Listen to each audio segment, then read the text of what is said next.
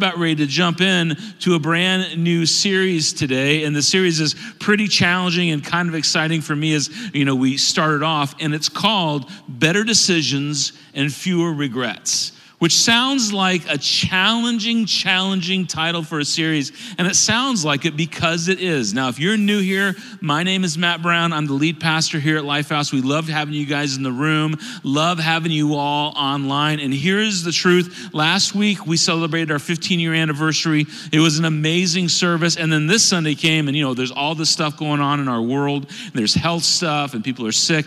And I literally thought, no one's going to show up this week. We had a great week last week no one's coming. And then when I walked on stage and saw you incredible people here, I was so encouraged. So thanks for coming. But you need to know if you decide to join us online, you, this is as applicable to you online as it is for us in the room because we want to figure this out. Now, this um, idea of better decisions and fewer regrets is content that I years ago, or heard years ago from Andy Stanley, who's a good friend of ours as a church. And what I hope for us as we walk through this six week series, um, we will process this information together, but not just process it and not just show up, but we'd actually take it and apply it because I believe better decisions has the potential to point us in a better direction. And this is huge for me. let me just say this as we jump into this because I'm a little amped up and I'm trying to make sure I come at this at an even pace today. But I care about you all. And some of you I know really well, and I care about you because I know you. Some of I don't know you at all, but I care about you. And because you decide to be around our church in some degree, I, I, guess I'm your pastor, and I, I want this for you, and I want this for your family, and I want this for the world you're living in. And what I want you to have through this series is not just a special spiritual feeling, because we get those in church, and that's really good, or an emotional thing, although emotion's good. I want you and I to walk out of this with tools in our toolbox how to make better decisions and have fewer regrets. And the idea around this whole series is the idea that good questions are connected to good decisions. And we overlook this idea of good connections or questions, but questions are so important. And good questions lead us in the right direction. And in this series, we're going to talk about five questions over the next five weeks that will help inform all of our decisions in every area of our life. If you're single, this is going to be helpful. If you're married, if you have kids, if you're a little older like I am, this is going to help us walk down the right direction. And you need to know that these questions that Andy laid out in front of me 20 years ago have helped shape my life. So I'm super grateful for them. And they've helped shape my family and me as a father and as us as a church. But here's the thing, and here's kind of the caveat for this whole series. Um, we have to ask these questions. And if it's going to be helpful, we have to answer them honestly. But here's the part that really matters then we have to apply and we have to act on them. And I'm inviting you, whether you're a church person, whether you come here every Sunday, whether you don't believe in God at all and you're trying to figure that out, or you've been following Jesus for a lot of years, to just simply do this, to ask, to answer honestly, and to act on what you find out. Because even if you don't believe in Jesus like we believe in Jesus, I think this is super helpful. And you want this.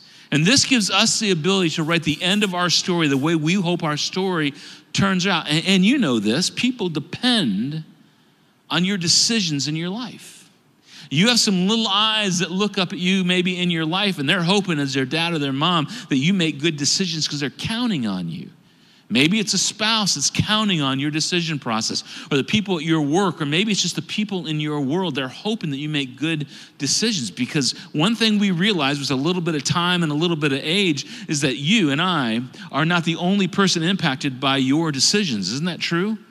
And your regrets. You're not the only person impacted by your decisions or your regrets. And you do not know who down the line is going to be impacted by the things that you decide today. You may have a family member, think about this, you never meet and you never see that's impacted by what you decide in the next month, in the next six months, in the next year but you're shaping their story because there are generations to come behind you. I had a grand, great grandfather I never met but he was a wild living guy, didn't you know, live according to any kind of structure or value system. And he was on a horse one night 100 years ago um, outside a little church, and he's listening through the window to an evangelist preacher talk about Jesus.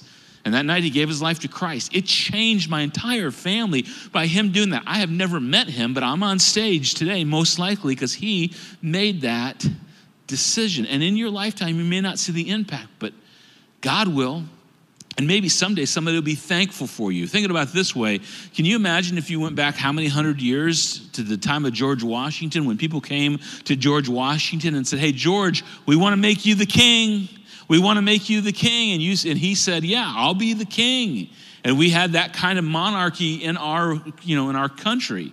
Now, I don't know what you think about the current president or the last president, or maybe you hate the last 10 presidents, but most of us, most of us, are thankful for the democracy and republic we live under, and we're glad we don't live under a tyrannical monarchy. Now, can you imagine if George Washington said, No, I'll be king? It would have messed everything up. That one decision would have changed our entire country. Can you imagine if Martin Luther King Jr., when he heard of the trials and tribulations of going on in the South with people in minority worlds, um, if he decided to stay in the North? Imagine how much different our world would be if he decided, I'm not going to take action and do something about it. But because of what he did, our world is different. I think our world is better. And you may say, well, Matt, I'm not George Washington. I'm not Martin Luther King Jr. I'm not a pastor on a stage. I'm just me. And that's true. And that's an easy excuse, except for the fact that generations are impacted by your decisions. Your great great grandchild will talk about you in some way, shape, or form.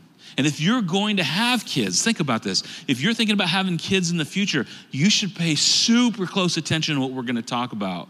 If you have little ones or teenagers, man, you have a chance to make an impact on them with your decisions. And here's the truth you know this adult children, your parents still impact your life. I still hear stories of 40 year old people that their parents do something totally crazy and ridiculous and it has an impacting effect on their lives. Same with great decisions. My dad, when I was 25, he said, Matt, um, when I was thinking about getting out of being a pastor and ministry, my dad said, Man, I think that's a bad decision. You need to rethink that. Made a change in my entire direction of my life. I wouldn't be doing what I'm doing today if my dad hadn't stepped in in that moment. And you could tell that story, right? Because you could tell the story of my life is better because of what my parents did when I was growing up. And you could also tell the story of my life is way worse. It's way worse because my dad wouldn't put down the bottle. It's way worse because my mom decided just to leave us. Or maybe it's, it's way better because my dad did put down the bottle and my mom hung in there. And now we were a family and now I have something to go home to. And it's changed my life. And we all can see those things in our past because there's always good and always bad when it comes to our decisions. Now, here's the challenge around this private decisions almost always have public outcomes. And this is where some of us will get into this mindset of, hey, it's my decision. It's all about me. I'll suffer the consequences.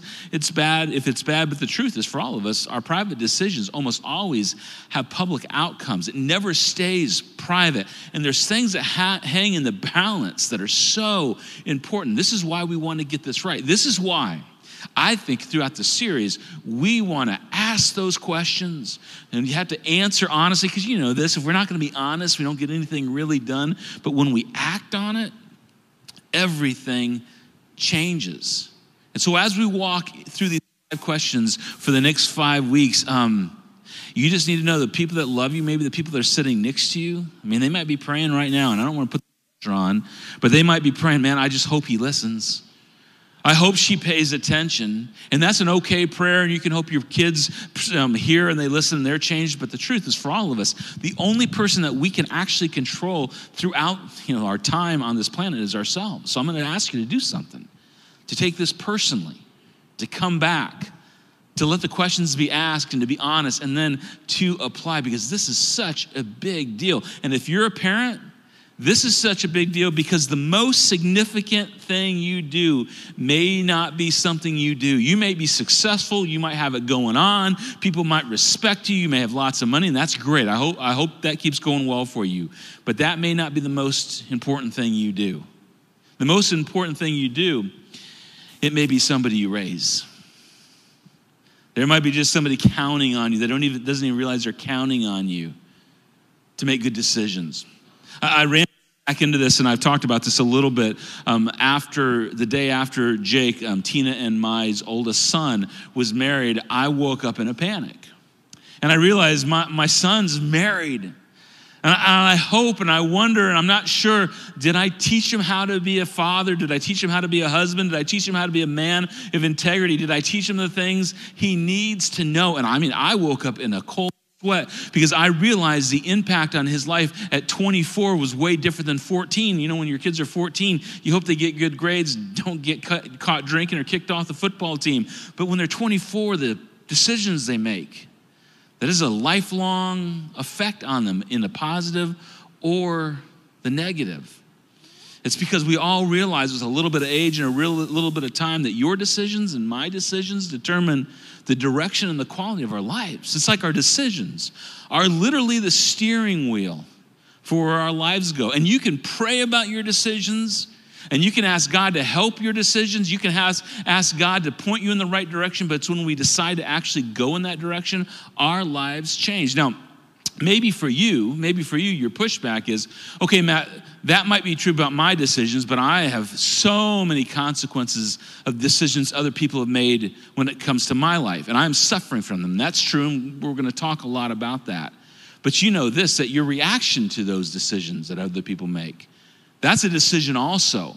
And a response is a decision. And responses are huge. And when we decide to respond to something, and this is a big thing, respond to something versus react to something, it can make a huge direction or difference in our lives. And it helps us not to become a victim. And maybe you feel this in our world. We live in a world where we kind of feel victimized. And really, everybody has a chance to be a victim right now, whether you're rich or poor, black or white, whether you're liberal or conservative. We all have, you know, our victim cry like, we're victims, we're victims, we're victims. But what if it could be better? What if we could rise above being a victim and not self destruct because we don't because we decide we're going to respond not to react? And then we march towards a preferred future in our lives because a response almost every time maybe not every time but almost every time a response creates a better path forward than a reaction. Rarely do i have to apologize for a response in my life because i pause i stop and i think how should i respond to this I'm telling you guys, I have more regrets when it comes to my reaction than anything else in my life because I'll see something or someone will do something to me or make a bad decision that involves me and I will react and I can react with some thunder if I don't watch it. And then it's like, oh, I've really messed this up. And now let me apologize and let me tell you how sorry I am. And I don't want to have to apologize so much in my life. In fact, I'm at a stage in my life, I want to respond well, so I don't have to apologize quite so much in a thoughtful response. Well, it's like one of our superpowers, isn't it? We said last week that uh, one of our superpowers as a church was unity, but a thoughtful response for us is a superpower. That when we exercise it, it keeps us out of so much trouble. When I decide I'm going to just react to negative circumstances in my world. I stop becoming like the people that I kind of despise. Have you ever thought about this? Because there's people I never want to give control to, because there's people I don't want to be like, I don't want to imitate, but when I react, often I become the kind of person I never want to be. And I'll, I'll look at people and I'll just be honest with you. I'm like, I don't want to be like him, and I don't want to be like her. And then I react, and I'm like, oh, I'm just being like her. Maybe you have a dad that you said, I don't ever want to be like my father, or I don't want to ever be like my mother.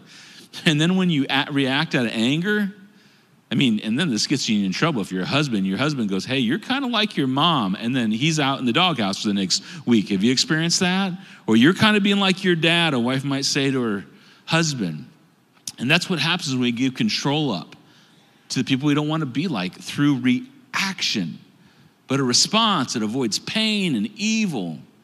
And we should never underestimate the power of a measured response. It's a decision how we respond to stuff. And what if we could write our very best story by pausing and saying, we're going to make better decisions by better responses? Now, I realize some of you came here today because you're like, I made every bad decision in the book. Or I've been making bad decisions for the last nine months and it's been one after another. And I just decided I needed to change my course of action. But Matt, I'm, I'm wondering if it's just too late. I'm just wondering if I, I, can't turn it around. I've made so many, I mean, it's not been nine months of bad decisions, it's been 20 years of bad decisions. I just want to give you some encouragement. You're in a room full of broken people, and you're online with a whole bunch of broken people that are trying to turn toward what God wants. And I'm convinced that God wants the best life possible for us. And I think we have a choice in front of us to create a better present and a better future no matter what our past looks like. And it's not just a prayer, and it's not just a promise, and it's not just a God do something magical. It's deciding I am going to do what God has called me to do and walk in these right directions because your decisions. They determine the story of our life. And the good news, if you don't like your story, if you don't like where you've been, you can start rewriting your story today and decide on something so much better, a preferred future. Now, I told you this content, and this mic is cutting out a little bit. We're having a little bit of challenge with our mics in the building. I think we have too many wireless mics, so bear with me if you're missing a few of my words, just so you know. We're working on it diligently. It's our fault. We'll figure it out. Um, you need to know that this content, as I said earlier, um, we got from our good friend Andy Stanley. And one of the things that Andy talks about is the fact that when he was young, um, his dad wouldn't answer all of his questions and help him with every one of his decisions. In fact, Andy said he would come to his dad and ask him what he should do, and Andy would say, He wouldn't tell me what to do because his dad was a good dad. Now, most teenagers like that when their parents won't tell them what to do, but once in a while, even teenagers are like, Just tell me, just tell me, make it easy. But his dad would look at Andy and say, what would you do if I wasn't here to tell you what to do? And he would hear this over and over and over again. What would you do if I wasn't here to tell you what to do? And Andy would say in response back, But you are here, so just tell me what to do and make it easier. And this is where Andy tells a story that his dad's questions would just start to flow. And one of the questions his dad would ask him over and over is, What do you think the wise thing to do is? And he hates this question. In fact, I hate this question because this question, what is the wise thing to do when it comes to decision making? It eliminates all my preferences and it shuts down some of my desires. And as a male, it kind of crunches my appetites a little bit because it restricts me. What's the wise thing to do? Well, it certainly is not running off in that direction and meeting up with her if I shouldn't be meeting up with her and spending that and going into debt and buying the motorcycle when I can't afford, you know, all the things we want to do. What's the wise thing to do? And it's a little restricting. That's why, especially us as men, we hate this because it restricts us, but it also restricts our regrets. Now, good parents know this. Good parents do this. The good parents, they, they are more interested in teaching their children how to make decisions than in making decisions for them. So, parents, here's a parenting advice.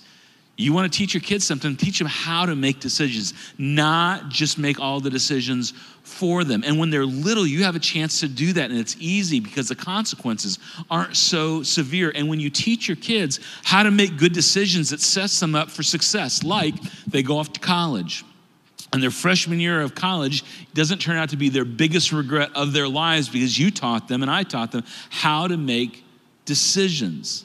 This is a key to raising kids. Now, I tried when my son Jake was about 10 or 12 years old. We were in Gatlinburg, Tennessee, and my son Jake, um, he loves hot stuff. I'm picking on Jake just a little bit today, but he loves hot stuff. And they had free salsa tastings in the square in Gatlinburg, and they had this sauce that was full of ghost pepper. And I wasn't even sure what ghost pepper was at the time, but I guess it's this incredibly hot pepper. And Jake goes, Dad, Dad, I'm going to try the ghost pepper thing. It's the hottest they got. And I remember thinking, I'm not sure what a ghost pepper is, but I know that's way too hot for you, son. So I said, Hey, Jake, are you sure you want to do this? And he goes, Dad, I can take, and I knew he was impressing his buddies. I'm sure I can do this, Dad, no problem. And he did that whole thing. He sticks the chip in, he puts it in his mouth, takes his first bite, and for like five seconds, he's smiling ear to ear. He is happy as a clam.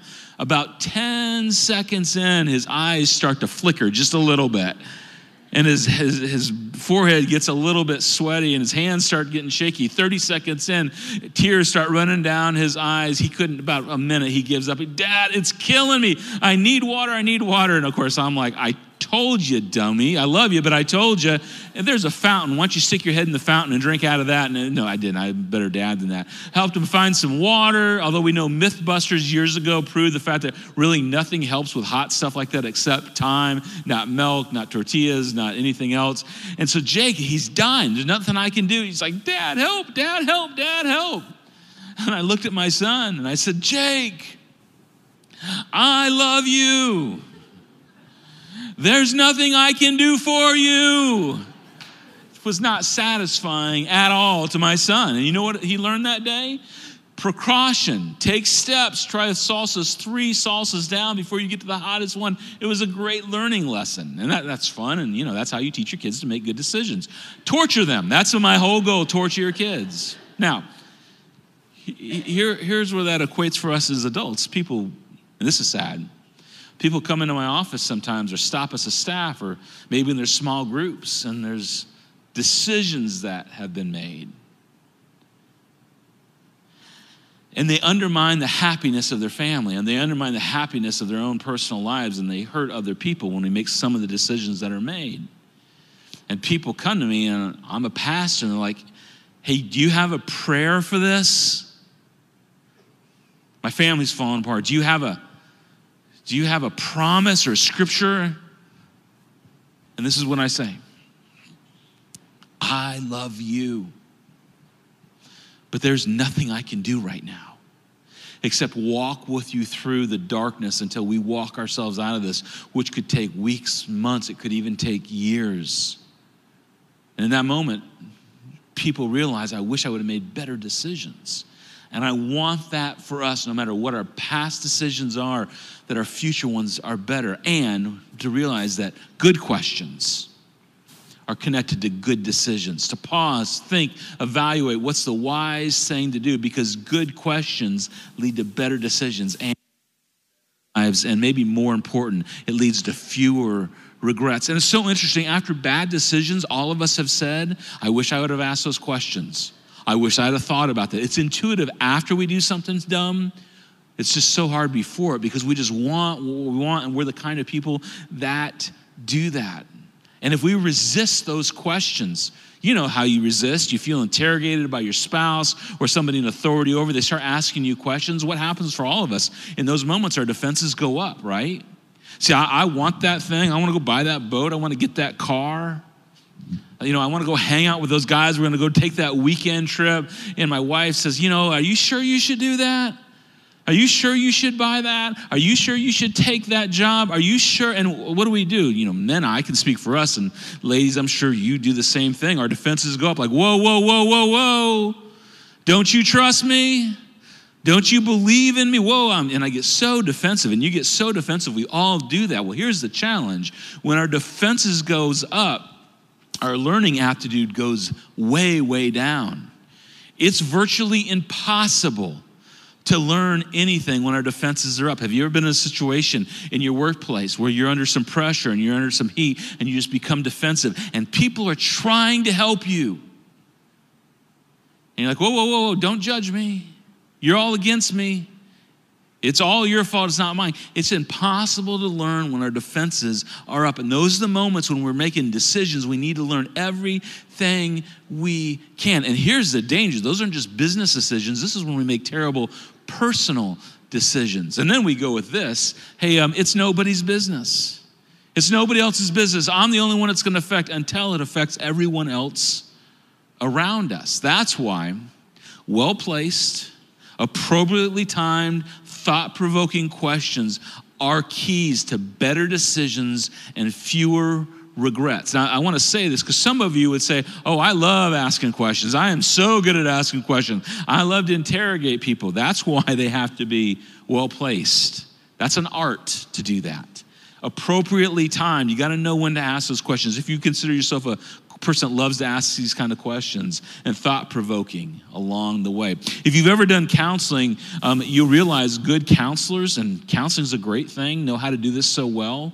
Because counselors know that what they tell you to do, you'll rarely do.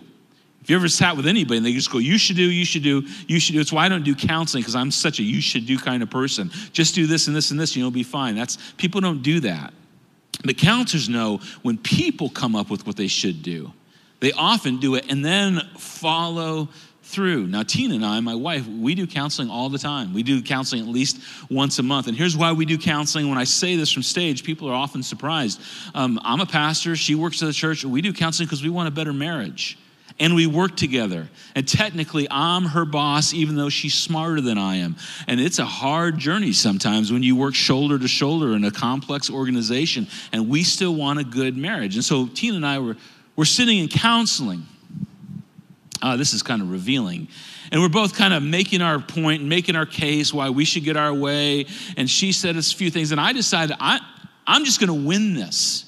And I don't know if you know this, but I talk for a living, so talking is easy for me. So I just started making my points and make my points. And, and the counselor said to Tina, How does that make you feel? And she said some things that when she said it, I'm like, Oh, oh, but I'm still right. I still want my way. And the counselor looked at me and she asked me this question that really messed me up.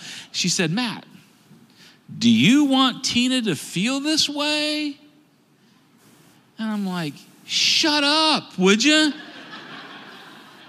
Because she had me and she had me and I had nowhere to go. And it was like a ton of bricks just dropped on my head. And, you know, I was like, well, I'm just frustrated. But I wasn't frustrated, I was angry because we don't want to say angry in church because we're Christians. So frustrated sounds better. But you know, frustrated and angry sound are the same thing essentially. There's a little counseling lesson. I'm just frustrated and I want my way and I want.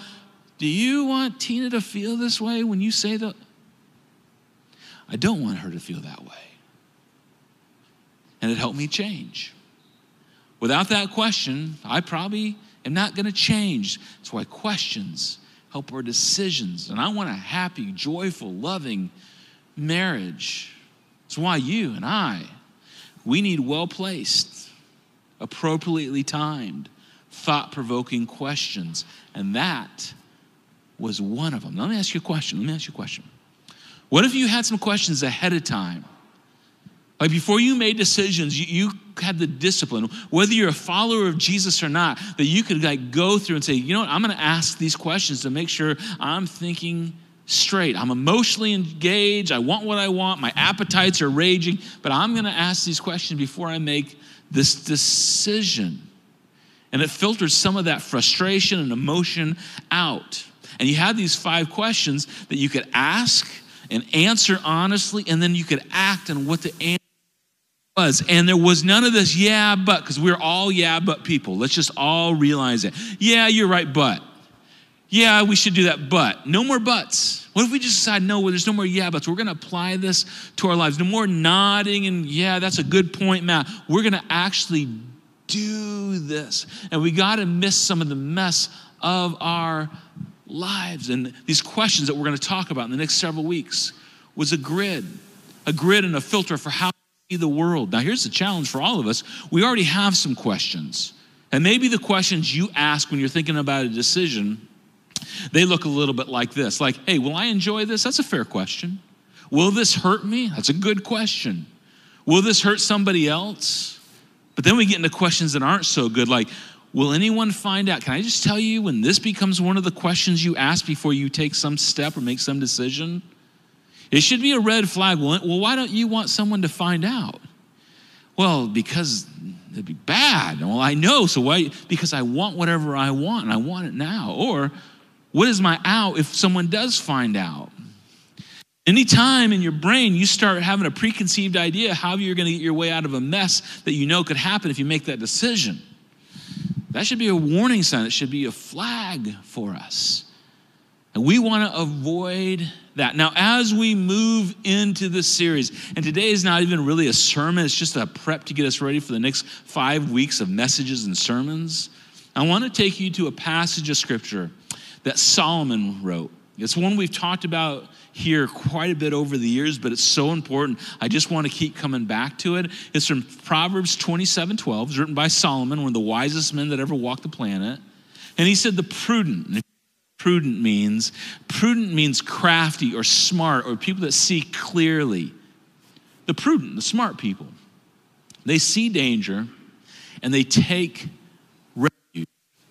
These are people that when they see something dangerous, They hide from it. They run from it. They go the other way. Another way of looking at it is a prudent person realizes whatever I do today, has an impact on tomorrow and the next day and the next day, that all of life is connected. That's what a prudent person does. If I take a good action, it's going to pay off in a week or a month or a year. But if I do dumb things today, it will reverberate throughout time and maybe even through generations if it's ugly enough. And this applies to our money, our relationships, our sexuality, every part of our lives. You know what prudent people don't say?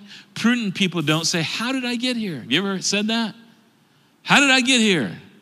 Everything's a mess. How did I get here? A prudent person would say, I know I got here. I decided to ignore good questions and good decisions, and now I have a lot of regrets. A prudent person doesn't say, How uh, did I get here? Solomon says, The prudent see danger and they take refuge, but the simple, and the simple is simply this does not connect the dots. What happens today affects tomorrow. And you, you can be a high IQ person, but be simple because you have decided not to be wise. But the simple, keep on going. They, they care, but they don't really care because they just keep plowing towards. I love my kids, I love my kids, but I'm going to do what's going to jeopardize my relationship with my kids. That's what simple people do. And simple people keep going and they pay the penalty. Now, this is where I have to be careful as the pastor of our church because I have seen so much penalty paid or another word in this translation is they suffer for it, that I, I can put my foot on the gas way too hard and be way too intense and scare everybody off because I am I'm so tired of the pain in people's lives. And I don't want to see people hurt or suffer I don't want to see people, you know, have regrets over and over and over again, as opposed to I'm going to slow down, I'm going to pause, and I'm going to respond with wisdom because I see danger. I have a list of questions I can ask, like, is this the wise thing to do? And here's another part of it for those of us who are Jesus followers. And I know, I know not everyone in this room or online is a Jesus follower, but if you're a Jesus follower, we take the most simplest of passages that Jesus spoke about, and he said, My command is this love each other as I've loved you. And I can love you by feeding you and clothing you, and those are all really good things, and we should do those. But I am convinced one of the ways I can love people the most that are at least close to me is to make good decisions for them, to pause and respond well to think what's the wise thing to do. You, you're, my, you're my son, you're my wife, friend, you're my next door, whatever it is, you're my employee, you're my boss, whatever it is. I'm to make wise decisions because I love you. And if you don't know this, the way this love is described, Jesus went and he hung on a cross for the whole world. That's how he loved you. Hey, Jesus, what does love look like to you? Well, I'm going to go die on a cross for you. That's what it's going to cost me. Okay, Jesus, I'm making good decisions because I don't want everyone else to suffer the consequences of my bad ones because the prudent, they see danger and they take refuge. That's what I want us to do. But the simple, they keep going and they pay penalty. And over the next five weeks, would you lean in with me on this? Can we work through this together and realize, just today, just realize our decisions determine the direction and the quality of our lives and the people close to us. Now, I want to circle back to one last thought before we wrap up. This is just getting us going today. You may have come today because your life is a mess from bad decisions. You're in the right place. What we're hoping is that with God's help, not magic prayers, not magic scriptures, not magic promises, but with God's help, we could write a better story for our future and those that we love. So don't give up on this. Don't say, I'm too far gone. I've messed up way too much. You're in a room with people and you're online with people that we have plenty of regrets. We're just trying to write a better story as we follow Jesus into the future and love the way we have been loved. So let's see danger today. For the next seven days, let's hide from danger. Let's not ignore it or run towards it. Let's not bring any more suffering into our lives. And come back next week and we'll figure out the first really effective question of how to walk through better decisions with fewer regrets. Let me pray for you and I'll get you out of here. Heavenly Father, I'm so grateful for these ideas and these principles. I'm so grateful for what Solomon wrote so many years ago about seeing danger and taking refuge from it. Help us to do that. Thank you that you stick with us when we make dumb decisions and we have lots of regrets. And you came to forgive us for those, Jesus. We're so grateful for that. But we want to love you and love people around us by moving in the right directions. Help us, give us the strength and wisdom to do that. In Jesus' name I pray. Amen. Guys, thanks for being here today. Have a great one. You are dismissed.